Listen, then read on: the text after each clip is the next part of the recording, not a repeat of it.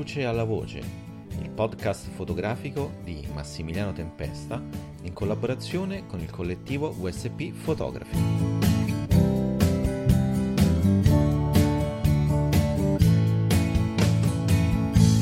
Ah, buonasera a tutti a questa nuova puntata del podcast Dalla luce alla voce e siamo tornati alle interviste e finalmente poi riesco ad, ad intervistare eh, uno degli autori che, che preferisco, poi un, diciamo un vecchio amico del collettivo VSP che è Matteo ba- eh, Bastianelli giovane poi fotografo romano, eh, tra l'altro molto attivo, che ha fatto un bellissimo lavoro eh, sull'ex Jugoslavia, ma poi ovviamente ne ha, ne ha fatti tanti altri che, eh, che, ora ci racconterà. Ciao Matteo. Ciao Massimiliano, grazie per l'invito. Ma grazie a te per, eh, per aver risposto. Senti, eh, domanda d'obbligo in questo periodo è come va? sia dal punto di vista diciamo fisico che poi lavorativo, visto che ci sono un po' di, di blocchi per, per girare. Beh, fortunatamente va tutto bene, eh, sotto tutti e due i punti di vista, diciamo.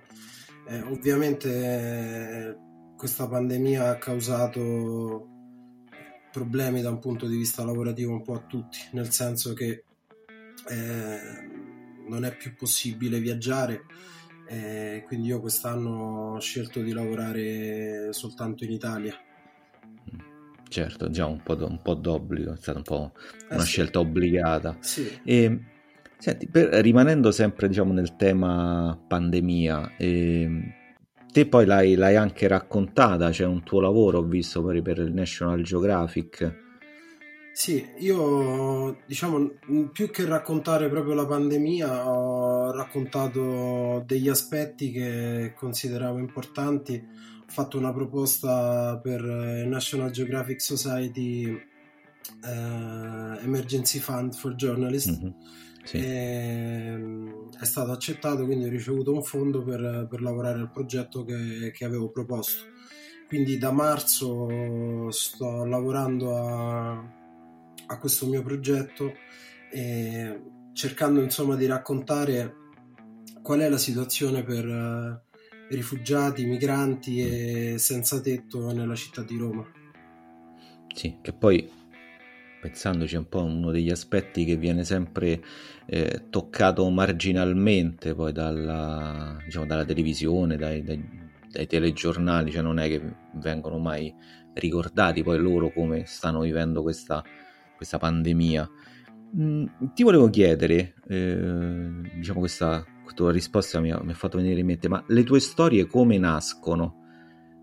Nel senso te, in questo caso al National Geographic hai proposto una tua idea, loro ovviamente l'hanno accettata, ma in linea generale eh, come, come, nascono, come, che cosa ti ispira, ecco se così possiamo, possiamo dire?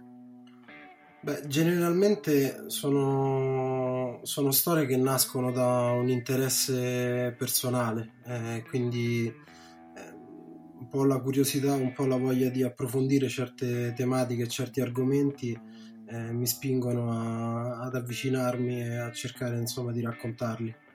Eh, in questo caso in particolare eh, a marzo io avevo iniziato a, a, fotografare a Roma, a raccontare insomma un po' i cambiamenti in atto, come abbiamo visto tutte le, tutte le città del mondo sono, sono cambiate dal giorno alla notte con, con il lockdown Certo. E, quindi ho iniziato a girare per la città eh, e vedevo questa città vuota, eh, spettrale da un certo punto di vista e le uniche persone che, che erano in giro erano appunto o migranti o richiedenti asilo che eh, dopo la chiusura dei centri d'accoglienza in seguito al decreto sicurezza erano rimasti fuori dal percorso di accoglienza e quindi non avendo un posto in cui stare eh, erano costretti a stare fuori dalla stazione Termine, alla stazione di Buttina, eh, al freddo, sotto la pioggia, eccetera.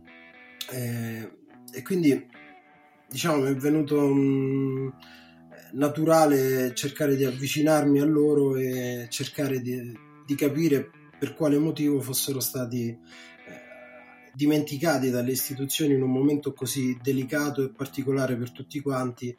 È nata la voglia insomma un po' di, di approfondire Di questo sì, di raccontarli, di conoscerli, di dare un nome, un volto a, a delle persone che spesso insomma vengono raccontate in maniera un po' superficiale eh, Sì, e sbrigativa Sì, eh, dall'agenda sia politica che mediatica, perché poi insomma è vero che in questo momento non se ne parla, però se ne parla sempre tanto di, di migrazione, eh, se ne parla sempre in termini emergenziali. eh, sì, sempre quindi- un po' nello stesso modo, no? Sì, Sì. emergenze, poi sappiamo anche alcuni un po' cavalcano questa cosa dei, dei porti aperti, delle regioni chiuse, ma vabbè, quello poi è un altro discorso. Però sì, diciamo, viene sempre trattata in maniera un po' superficiale la, eh, la questione. Sì, eh, io trovo insomma che sia un po', un po' assurdo perché la migrazione ha sempre fatto parte del... eh, ci siamo sempre spostati, lo, lo dimostra la storia dell'umanità in base a- ai periodi, a- a- alle guerre, piuttosto che semplicemente per cercare delle opportunità eh, migliori per la nostra vita. Eh, quindi è un fenomeno normale che purtroppo viene trattato in maniera emergenziale eh, e questo causa tanto dolore e tanta sofferenza alle persone che poi si ritrovano al centro eh, di questo tira e molla tra chi dice sì all'accoglienza, chi dice no, eh, quando in fondo secondo me insomma è solo una questione di umanità. Eh, non Certo, si possono in qualche modo lasciare le persone a loro stesse, in- soprattutto durante una pandemia, insomma, mi viene da dire, eh, lo Mhm. trovo ancora più assurdo. Però No, più certo. che un lavoro di denuncia, il mio è... Io sto cercando, insomma, di, di raccontare le storie personali, perché ce ne sono tante, sono eh, molto diverse tra loro e, e quindi mh, mi sto avvicinando come faccio sempre in tutti i miei lavori in, in punta di piedi a- a- Mhm. alle persone per, per cercare di, di capire da dove vengono, perché sono andati via, che cosa sognano di fare nella loro vita e mh, in questo passaggio, in questo momento in cui si trovano in Italia. No, infatti poi anche sul, diciamo, il lavoro, il tuo lavoro che ho conosciuto per primo, che è The Bosnian Identity, viene subito fuori la tua grande umanità, insomma, che non sei mai invasivo, eh, riesci sempre a dare, diciamo, a rispettare il soggetto, no? non, non sei mai troppo presente che lì un po' col- che lo aggredisci, questo eh, mi sembra diciamo, un tratto distintivo della tua, della tua fotografia che è molto, molto bello, insomma, che, eh, che apprezzo tantissimo. Quello che tu mi dicevi che tu non vuoi fare poi la, eh, diciamo, la denuncia, un, un lavoro di denuncia, ehm, l- l'avevo sentito anche in un'altra tua intervista, però, ma poi è vero che diciamo te non metti eh, un po' il, il Matteo Bastianelli all'interno di queste foto, nel senso quello che tu pensi. E, ehm, diciamo, e poi è proprio giusto non fare, non fare denuncia. Beh, mh, ovviamente all'interno di tutti i lavori ci si mette il proprio punto di vista e, quello che si pensa. Eh, il discorso è che mh, quando dico non voglio fare un lavoro di denuncia, non voglio fare un lavoro urlato, Mhm. quindi non mi interessa eh, eh, realizzare delle immagini che vadano a scioccare le persone o a descrivere in modo didascalico condizioni purtroppo estreme in cui le persone sono Certo. costrette a vivere in strada. Eh, diciamo che io cerco di andare al di là di quello che vedono tutti passando davanti a una stazione o davanti a- al clochard che, che vive in strada e cerco di raccontare degli aspetti che, che puoi cogliere soltanto se ci parli con una persona, se ci entri in contatto. E in questo senso, eh, per me è l'unico modo di, di fare fotografia. Lo è stato con il mio progetto in Bosnia, ma lo è con tutti i lavori che, che realizzo. Poi implicitamente, ovviamente, è anche una denuncia perché. eh, Cioè non si può essere, diciamo, asettici poi nello scatto, No, è impossibile. no, ma non si può essere indifferenti davanti Ecco, al dolore certo. degli altri. Eh, però diciamo che l'aspetto che a me eh, interessa di più è capire che cosa c'è dietro a- all'apparenza che, tu- che tutte le persone guardano un po' indifferenti mentre camminano per strada e, e quindi mh, questo puoi farlo soltanto ecco, parlando con le persone, instaurando un rapporto eh, di fiducia reciproca in modo che eh, non c'è soltanto la fotografia, cioè la fotografia è l'ultimo atto eh, di un rapporto, di un processo, certo. di un certo. processo esatto che, che, che, vai a costruire con una persona parlandoci e, ehm, e quindi per me ecco lo è stato in Bosnia ma lo è un po' in tutti i lavori che faccio. C'è magari un fil rouge eh, che, infatti, che, è una tema- che, è una tematica di fondo alla quale io poi collego eh, un, molteplici micro storie che fanno parte poi della, del, del corpo del lavoro eh, e diventano diciamo la parte essenziale attraverso la quale eh, le persone possono capire di più eh, di un paese, di, un, di una situazione in generale. Mm. Ma c'è comunque un, un fil rouge poi che, che, unisce un po' tutti i due lavori, quindi lo Yemen, Bosnian Identity e questo qui sui, eh, sulla pandemia vissuta dai, dai senza tetto. Cioè, qu- quale potrebbe essere una matrice che tu rimetti un po' in tutti i tuoi lavori? Beh, eh, oltre ai lavori che hai citato, anche il lavoro che, mm, che sto portando avanti dal 2013, Souls of Syrians, mm. eh, che è un progetto molto lungo eh, che ho iniziato al confine tra Bulgaria e Turchia e ho continuato poi in Romania e in Germania, eh, si inserisce in questo, in questo contesto che diciamo sono dei progetti che nascono dalla volontà di eh, approfondire quelle che sono le conseguenze dei conflitti e, e cercare di di, di, ricostruire un po' quello che è il puzzle dell'identità delle persone che eh, in qualche modo vengono segnate da... Sono vittime insomma dei, dei conflitti. Sono vittime dei conflitti. Quindi, eh, per esempio, in Souls of Syrians ho, eh, ho, seguito un ragazzo che era scappato da Darà, dal, dalla città in cui è nata la rivoluzione siriana. Eh, mm dopo che il cugino era stato assassinato dalle, dalle forze di Assad, eh, che era un giornalista tra l'altro, e, e ho cominciato a seguire il, la sua storia personale in un campo profughi e, e, da lì poi tutte le vicissitudini che lo hanno portato dopo due anni e mezzo ad arrivare in Germania a ricevere asilo. Ehm, è un progetto che ancora va avanti anche se in questo momento è fermo semplicemente perché vorrei, eh, vorrei riuscire a tornare con Mohammed in, in Siria. Mm, Quindi lo hai seguito in tutto il suo, il suo percorso? Sì, l'ho seguito in questo percorso e mm. quando l'ho conosciuto aveva 17 anni, eh, adesso è diventato un uomo. Eh, certo. Tutto questo processo difficile di adattamento anche alla, alla cultura, alla vita europea. Occidentale, eh, certo e tu questo ragazzo l'hai conosciuto? Io l'ho mm. conosciuto all'interno di un campo profughi. Mm-hmm. stavo realizzando un servizio ad Armalli mm-hmm. per l'Espresso e, e, l'ultimo giorno prima di andare via ho conosciuto lui e aveva iniziato a fare... È un'altra storia, insomma. Sì, è nata la storia che poi a me interessava di più, che non era la storia certo. generalista, diciamo, su... Mm.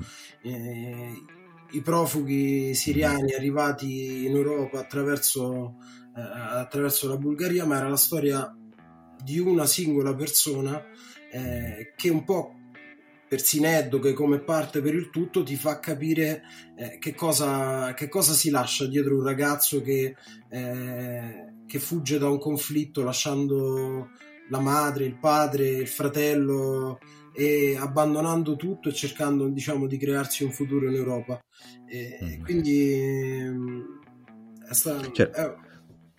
sì, dicevo un lavoro del genere per poi affrontare tutte le sfaccettature per essere profondo cioè, necessita veramente di, di anni di scatto perché non, non, ti puoi non lo puoi racchiudere non so neanche in sei mesi cioè veramente ci vuole non so quanto tempo per finirlo sì io dal 2013 al 2017 l'ho raccontato sia in, uh, seguendo Mohamed in, filmandolo con, sto mm. facendo un film documentario e, e raccontandolo attraverso, attraverso la fotografia.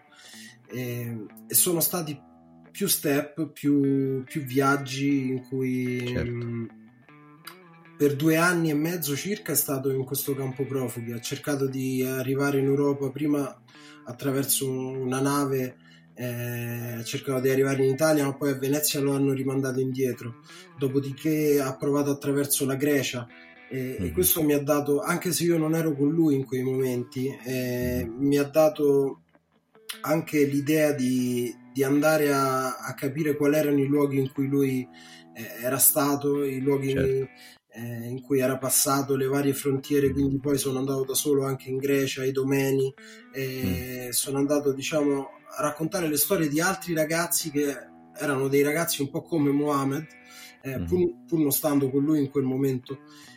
In questo senso ehm, trovo che sia sempre interessante tutte le, le possibilità anche certo. che, che, ti offre un medium come la fotografia per, eh, per, per rivivere cose che, che, non hai vissuto insieme a un'altra certo. persona, ma per interiorizzarle e eh, fare in modo che diventino anche parte di te. Sì, infatti diciamo questa tua risposta poi mi ha portato altre due domande. E, ehm, inizio con questa. Cosa ti lasciano poi le, le storie che tu racconti? Cosa ti rimane dentro? Beh, ogni storia è differente, però ogni storia ti lascia sempre qualcosa dentro. E, e la cosa che a me capita più spesso mh, ogni progetto eh, diventa un progetto di amicizia con alcune persone in particolare. Certo. Eh, per esempio, anche se io adesso non sto più lavorando in Bosnia da, da alcuni anni, eh, per me rimane sempre un capitolo aperto sia della mia, della mia esperienza personale che, che professionale. E... Infatti stai, stai imparando il bosniaco se non sbaglio. Sì, il bosniaco l'ho studiato, cioè, l'hai studiato. l'ho studiato dal 2009 al 2012, eh, quando sono stato per molti mesi nel corso di vari anni mm-hmm. in Bosnia e, e, comunque sono in contatto ancora con diverse persone, eh, ci sentiamo, rimaniamo in contatto. Eh, non puoi separare la tua vita personale dalla tua vita professionale, non soltanto perché poi ci sono delle cose che ti fanno male e ti porti delle cicatrici dietro, ma anche eh, perché poi si creano dei rapporti che, eh, che, sono come i rapporti che hai con la tua famiglia, con i tuoi certo. amici e quindi... Eh, Beh sì, perché insomma, si vivono delle esperienze o comunque loro raccontano delle cose che ovviamente è sempre difficile insomma rimanerne freddi, distaccati e quindi si crea un rapporto. Però non c'è rischio poi di rimanere un po' troppo, sempre se, se è un rischio ovviamente, di rimanere coinvolti nella, in, diciamo, nella situazione, nella storia e poi non, non riuscirne a uscirne. Beh, mh, mm, secondo me questo è inevitabile. Mm. È è inevitabile portarsi dietro il fardello delle cose che si vivono, dei momenti belli, di quelli meno piacevoli, delle, delle paure, delle angosce. Eh, e questo anche credo che mh, differenzi il lavoro di, non so, di, un, di una persona che cerca di, di, di raccontare, le cose, eh, di documentarle. Eh, in maniera personale e non asettica rispetto certo. a chi va magari tre giorni o sette giorni in un luogo. Fa il servizio di news fa, e fa, il, certo. fa il servizio e poi torna a casa.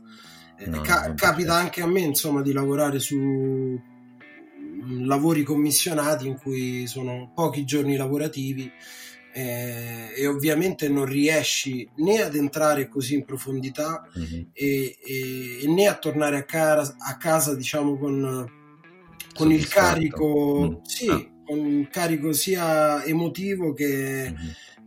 che, che hai diciamo in storie che ti coinvolgono per molti anni certo e tornando alla Bosnia, quello fu il tuo primo uh, lavoro, grande, poi eri, eri, anche molto giovane poi quando eh, sei andato la prima volta in Bosnia, vent'anni li avevi fatti, mi sa di... Mi sa di no. Eh, in Bosnia io sono andato la prima volta nel 2009, quindi avevo 24 ah, anni. Sì, sì, ce l'avevo, avevo fatto male i conti. Ehm, in realtà lì... è, è, stato sì. il primo grande progetto, eh, ma non è stato il primo lavoro perché mh, io ho iniziato eh, diciamo a fotografare seriamente nel 2007 e le prime cose che ho raccontato sono storie che erano proprio sotto casa, quindi sì, sì, eh, la storia di Patrizia che era mm. l'unica senza tetto che viveva eh, nella città di Velletri dove io sono nato e che ho seguito per, per molti anni, poi ho raccontato eh, l'emergenza abitativa a Roma, a Casale de Merode e, mm-hmm. e quindi diciamo avevo già realizzato altri progetti, però il lavoro della Bosnia è stato insomma, un progetto un po' più grande, il primo grande, progetto sì. grande su cui, eh, sì, su cui ho lavorato. Ok. E, ehm, invece, tornando poi all'altra, uh, diciamo, all'altro argomento nella risposta precedente, è che te fai anche i video. Quindi, diciamo, è anche un po' riduttivo definirti semplicemente fotografo, perché te non sei solamente fotografo, ma hai due anime, hai quella del fotografo, ma anche quella del videomaker. Sì, io mh, mm, sono molti anni, insomma, sono 12 anni che faccio anche video. E... Ehm, ma come le concili un po', insomma, le due, le due identità? Beh, eh, l'approccio principale è quello fotografico, eh, però a volte insomma ci sono storie che trovo così interessanti che a un certo punto de- decido anche di, di, realizzarci un film documentario. Eh, è stato il caso della Bosnia in cui dopo un anno, un anno e mezzo di lavoro ho deciso di realizzare anche un film documentario. Ehm, è stato il caso anche di Taranto, dove ho lavorato per, sì. per due anni, ho fatto un lungometraggio anche a Taranto e, e, poi è stato il caso di Souls of Syrians, del lavoro mm. su Mohammed. E, diciamo che è un processo naturale perché eh, in fotografia eh, vai a sintetizzare con una selezione di 20, 30, 40 scatti, magari 5 anni di lavoro. Eh, e nel, nel, linguaggio invece del cinema documentario riesci a, a raccontare altre sfaccettature, altre cose eh, che magari posso... Beh, è più completo, diciamo, il linguaggio del film documentario. È un linguaggio diverso, magari un piano sequenza ti svela delle cose che non riesci a raccontare soltanto con una fotografia, eh, ma la fotografia ha anche altri eh, oltre ad avere dei limiti rispetto al, al linguaggio certo. cinematografico, ha anche dei pregi perché magari riesci a restituire certe atmosfere o, o, certi, o certi, momenti, a cogliere certi momenti che eh, diventano che non riesci magari a raccontare neanche in dieci minuti di film. Certo. Eh, quindi sono due cose che. sentimento, un po' brutalizzando, banalizzando la cosa. Diciamo, la fotografia è un po' più sentimento rispetto al video. Beh, sono modi diversi di, di raccontare le stesse, le stesse dinamiche, le stesse, gli stessi argomenti, le stesse situazioni.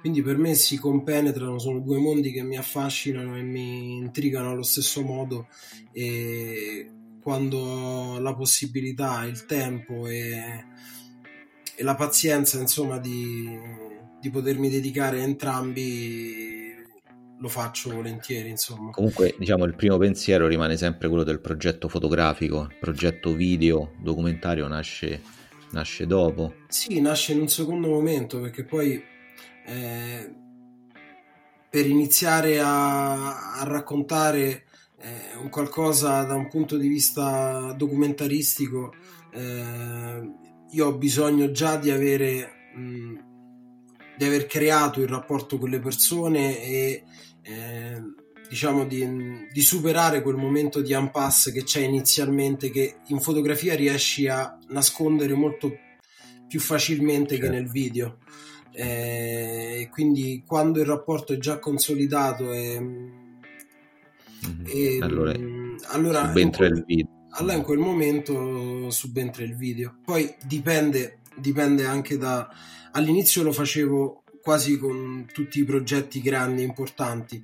Eh, poi adesso seleziono molto di più, mh, anche perché un documentario richiede tanto lavoro in post produzione, montaggio e poi tutto il circuito dei festival, eh, certo. cercare di trovargli un mercato. Certo. Eh, con The Bosnian Già, vabbè, Identity... Le fotografie è più facile, insomma, come trovargli un mercato rispetto a un video.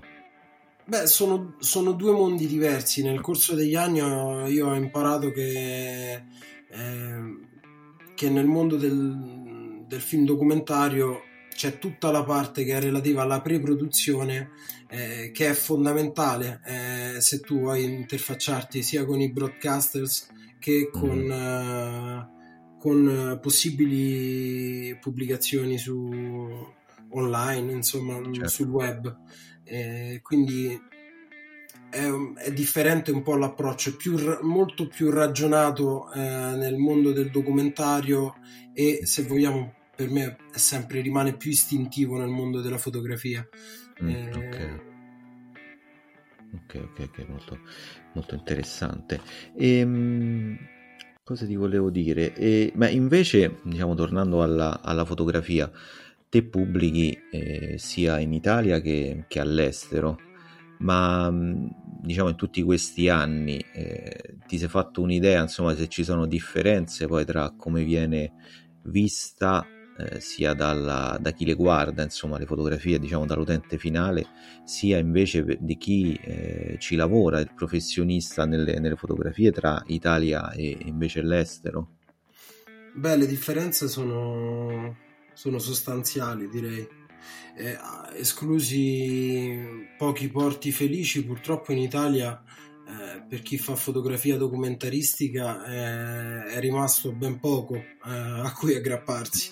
Eh, al di là della crisi editoriale, del passaggio che c'è stato eh, negli ultimi 15 anni al mondo digitale, al mondo del web, mm, in Italia i budget sono praticamente inesistenti e spesso anche lo spazio e la dignità che si riesce a restituire a certi lavori è, è molto inferiore rispetto a quello che succede con alcune testate. Eh, in particolare eh, lavorare con National Geographic Magazine eh, a me ha dato un metodo, anche dopo dieci anni che io facevo questo lavoro, eh, ha dato un metodo mm, importante cioè, ti faccio un esempio, il lavoro in Yemen, eh, se tu scatti 5.000 fotografie nel corso di un, di un, progetto, tu scrivi caption per 5.000 fotografie, mandi tutti i RAW al, al magazine eh, che poi li selezioni. Sì, mandi tutte le foto con l'hard disk, eh, tutte con le caption eh, a, al magazine che poi attraverso il photo editor fa una selezione e ti, ti chiama in causa e ti prende in considerazione per, eh, eh, per, sapere che cosa ne pensi della selezione che hanno fatto, ti mandano eh, degli impaginati per eh, sapere qual è il tuo punto di vista su, eh, su, sulla pubblicazione che hanno deciso di fare eh, ti chiamano in causa. puoi cambiare insomma la loro decisione o, o no? Ma non è una questione di cambiare la loro decisione, è più una questione di potersi rapportare, poter certo. comunicare. Eh, in Italia funziona più eh, che tu mandi un progetto e poi magari ti scrivono mi mandi le alte risoluzioni, certo. punto. E certo. poi tu scopri magari che lo hanno pubblicato e, e niente, non è che hai voce in capitolo eh, mm. o riesci a vedere magari prima eh, mm. eh, quello che, quelle che sono le decisioni che hanno fatto i photo editor che puoi condividere o meno, puoi esprimere magari anche il tuo punto di vista, la tua opinione. Però in Italia diciamo, la, la, sequenza un po' e la scelta delle foto la fai te. Beh, tu fai una, una selezione, una selezione ah, iniziale che mandi poi ai magazine, ma poi insomma ovviamente sono loro che scelgono cosa pubblicare. Eh, invece negli Stati Uniti o comunque National Geographic prende praticamente tutto lo scattato. Comunque... Loro prendono sì tutto il lavoro. Eh, e poi anche, fanno... anche, il progetto che sto facendo adesso per National Geographic Society, eh, io nel corso di tutti i mesi da marzo fino a dicembre, eh, tutto quello che ho scattato va in un hard disk eh, che poi darai a loro. Che poi darò a loro. Nel corso dei mesi ho fatto già tutte le caption per tutte le fotografie. Mm. Ho fatto una mia selezione che ho condiviso già con i photo editor, mm. eh, eccetera. Ma poi alla fine, insomma, gli manderò tutto quanto il lavoro perché mm. eh, hanno anche un modo eh, diverso di guardare a, a come, come sei arrivato a raccontare una storia. Gli piace prendere in considerazione tutto il tuo lavoro e dedicare del tempo anche a quella che è la fase di selezione prima di una pubblicazione. Mm, quindi diciamo, oddio, mm, non so, cioè probabilmente è meglio come, come fa con National Geographic, penso il fotografo sia coinvolto in maniera, non so, migliore, comunque sicuramente differente rispetto all'Italia, poi questo insomma non, non, senza dare poi giudizi di merito all'uno o, o ad un altro. Beh, ma Senti, in generale si può sì. dire che mh, mm, lo abbiamo visto anche durante i mesi della pandemia. In Italia eh, i fotografi italiani hanno lavorato per eh, testate estere e sono mm. state quasi tutte esclusivamente produzioni eh, internazionali. Cioè i giornali italiani, eh, oltre a... Mh, mm, ripubblicare quello che già era stato prodotto altrove non hanno eh, non sono non si sono messi in gioco dicendo chiamo un fotografo piuttosto che un altro e lo faccio lavorare per due mesi su un progetto o un mese su un progetto in modo da avere una produzione italiana. Hanno mm. ripubblicato quello che altri editori internazionali eh, hanno prodotto. Certo. Eh, quindi, insomma, nella maggior parte dei casi c'è sostanzialmente una differenza di budget abissale tra l'estero e l'Italia e, e anche una differenza di intenti se vogliamo perché eh, tante storie italiane importanti potevano essere raccontate oggi ma come sempre ogni giorno si potrebbero raccontare storie certo. e produrle facendo in modo che poi i fotografi riescano a a raccontarli in maniera approfondita, però purtroppo il giornalismo italiano ha scelto di, di andare in un'altra direzione. Ma eh, diciamo eh, mancanza di budget, mancanza di, di, cultura, mancanza di spettatori, insomma di lettori attenti? Ma secondo me non è mancanza di, di cultura perché ci sono molte persone che lavorano nel campo sia editoriale dei magazine, ma in generale che fanno cultura con la fotografia in Italia, quindi cioè, voglio dire, eh, non mancano né gli spazi di incontro né eh, eh, diciamo la volontà delle persone di raccontare le cose vuoi sotto forma di un libro, un magazine, una mostra certo. fotografica, eccetera. Purtroppo in Italia si fanno sempre i conti con budget eh, risicati, mm-hmm. eh, certo. un po' in tutti gli aspetti che riguardano la cultura eh, e tante realtà ovviamente sia associazioni che musei fanno e ovviamente anche i giornali fanno fatica ad andare avanti con questi budget. Certo. Ok senti vabbè diciamo siamo quasi in chiusura ti faccio le ultime due domande. Una è tre autori che consiglieresti diciamo, tre autori che ti hanno o che ti piacciono diciamo, ultimamente o che reputi importanti per la tua formazione? Decidi te. Allora, tre autori, beh, sicuramente l'influenza che io ho avuto quando ho iniziato eh, sono stato influenzato molto dai grandi, da un grande classico americano che è Robert Frank. Ah, certo. eh, il suo lavoro The Americans mi ha portato a mi ha influenzato molto e mi ha, mi ha portato a concepire un certo tipo di, di fotografia eh, che ho tentato di far mia in, nel mio lavoro sulla Bosnia in alcuni, in alcuni casi, ma poi in generale insomma un modo di fare di, di fotografia, insomma, cercato. Sì, sì, e allo stesso modo per me è stato importante sempre in quel periodo anche Gil Perez, eh, mm-hmm. un altro autore che aveva raccontato il conflitto eh, nei Balcani, eh, autore di Musgrave e altri libri mm-hmm. insomma, importanti sulla Bosnia che per me è, sempre stato un po' un, un maestro. Sì, mm-hmm. e, fotografi contemporanei, insomma, mh, mm, ce ne sono, ci sono tanti grandi autori. Eh, il te- manca il terzo, vero? Sì. Vabbè, non è...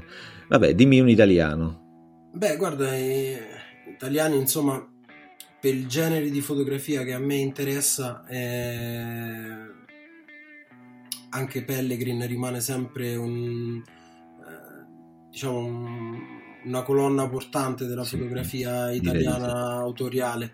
Eh, ma ce ne sono tantissimi altri, anche autori più giovani di me che stanno, eh, che stanno insomma, approcciandosi a questo lavoro.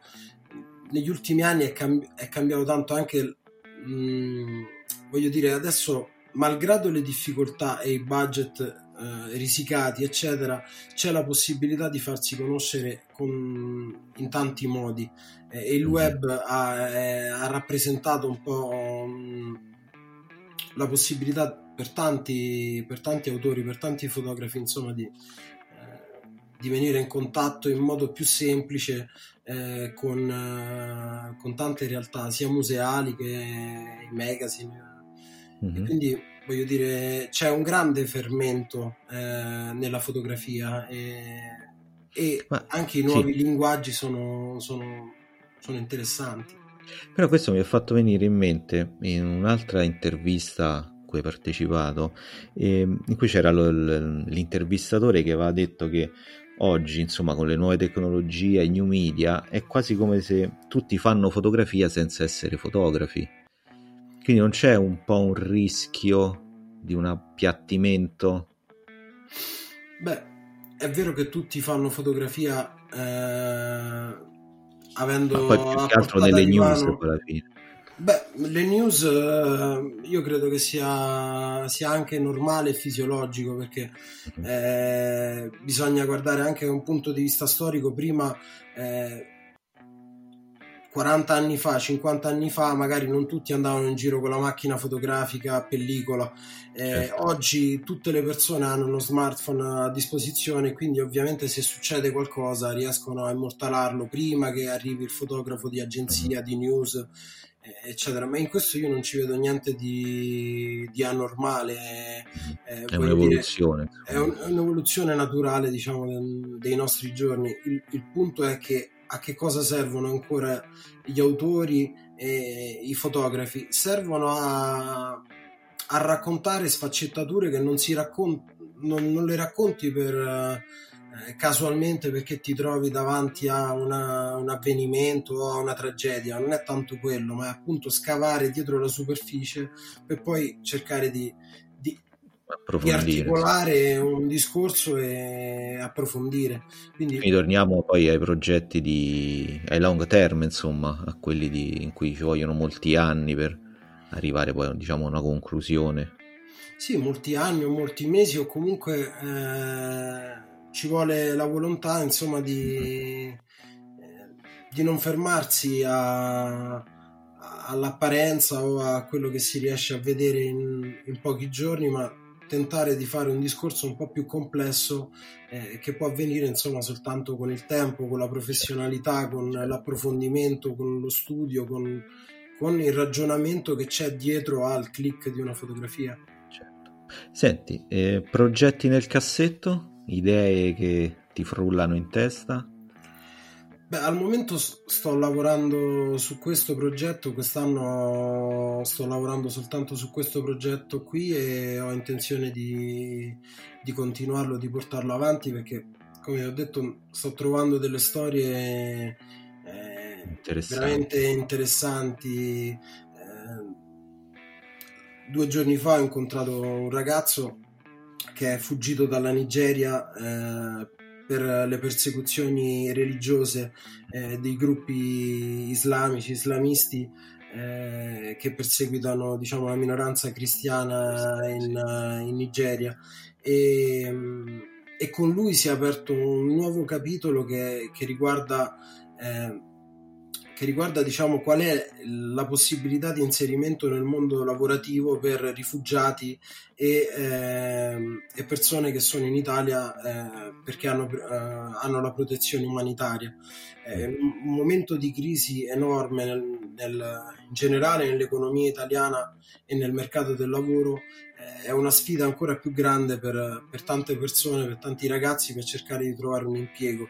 Ehm, e quindi con lui ho aperto un'altra parentesi. Eh, un altro ragazzo che invece ho incontrato la settimana scorsa eh, mi ha dato la possibilità un po' di capire che in fondo c'è speranza perché ci sono anche persone, lui è stato ospitato da eh, diversi, diverse persone, diverse eh, signore italiane e quando era finito in strada in seguito alla chiusura del centro d'accoglienza di Castelnuovo di Porto sì. e adesso insomma ha trovato una ragazza italiana con cui sta insieme ha trovato un lavoro quindi voglio dire è, anche la speranza eh, rappresenta un po' la speranza per tante persone che stanno passando dei momenti veramente difficili non solo a causa della pandemia ma in generale a causa della sordità istituzionale, del fatto che le istituzioni, insomma, eh, forse adesso arriveranno a modificare questo decreto sicurezza che per due anni e mezzo ha costretto le persone a morire in mare e a, a non ricevere accoglienza su, sul territorio italiano. E, insomma, vedere storie di ragazzi che ce la stanno facendo e che malgrado tutto non si arrendono mi dà mi dà insomma sempre la volontà di andare avanti e di cercare di capire insomma che cosa diciamo, accadrà qualcosa, poi. qualcosa di buono c'è insomma in questo, poi, in questo 2020 poi tra l'altro sì, un anno, è stato un anno tremendo sotto tanti punti di vista, però insomma, ecco, ci sono anche storie che ti riaccendono sì, la certo. speranza e sono positive in qualche modo perché tanti ragazzi non si danno per vinti e malgrado tutte le batoste che hanno ricevuto nella vita vanno avanti, hanno voglia di, di vivere. E, e, a me questo riaccende sempre la voglia di continuare a capire, a continuare a, a indagare, a documentare. Raccontare. Mhm, certo, va bene. Matteo, io ti ringrazio, sono stati eh, 45 minuti molto, molto intensi, un'intervista devo dire molto molto bella e interessante. Grazie, grazie mille e, e, buon lavoro allora. Grazie, grazie. ciao Matteo. Ciao, ciao ciao.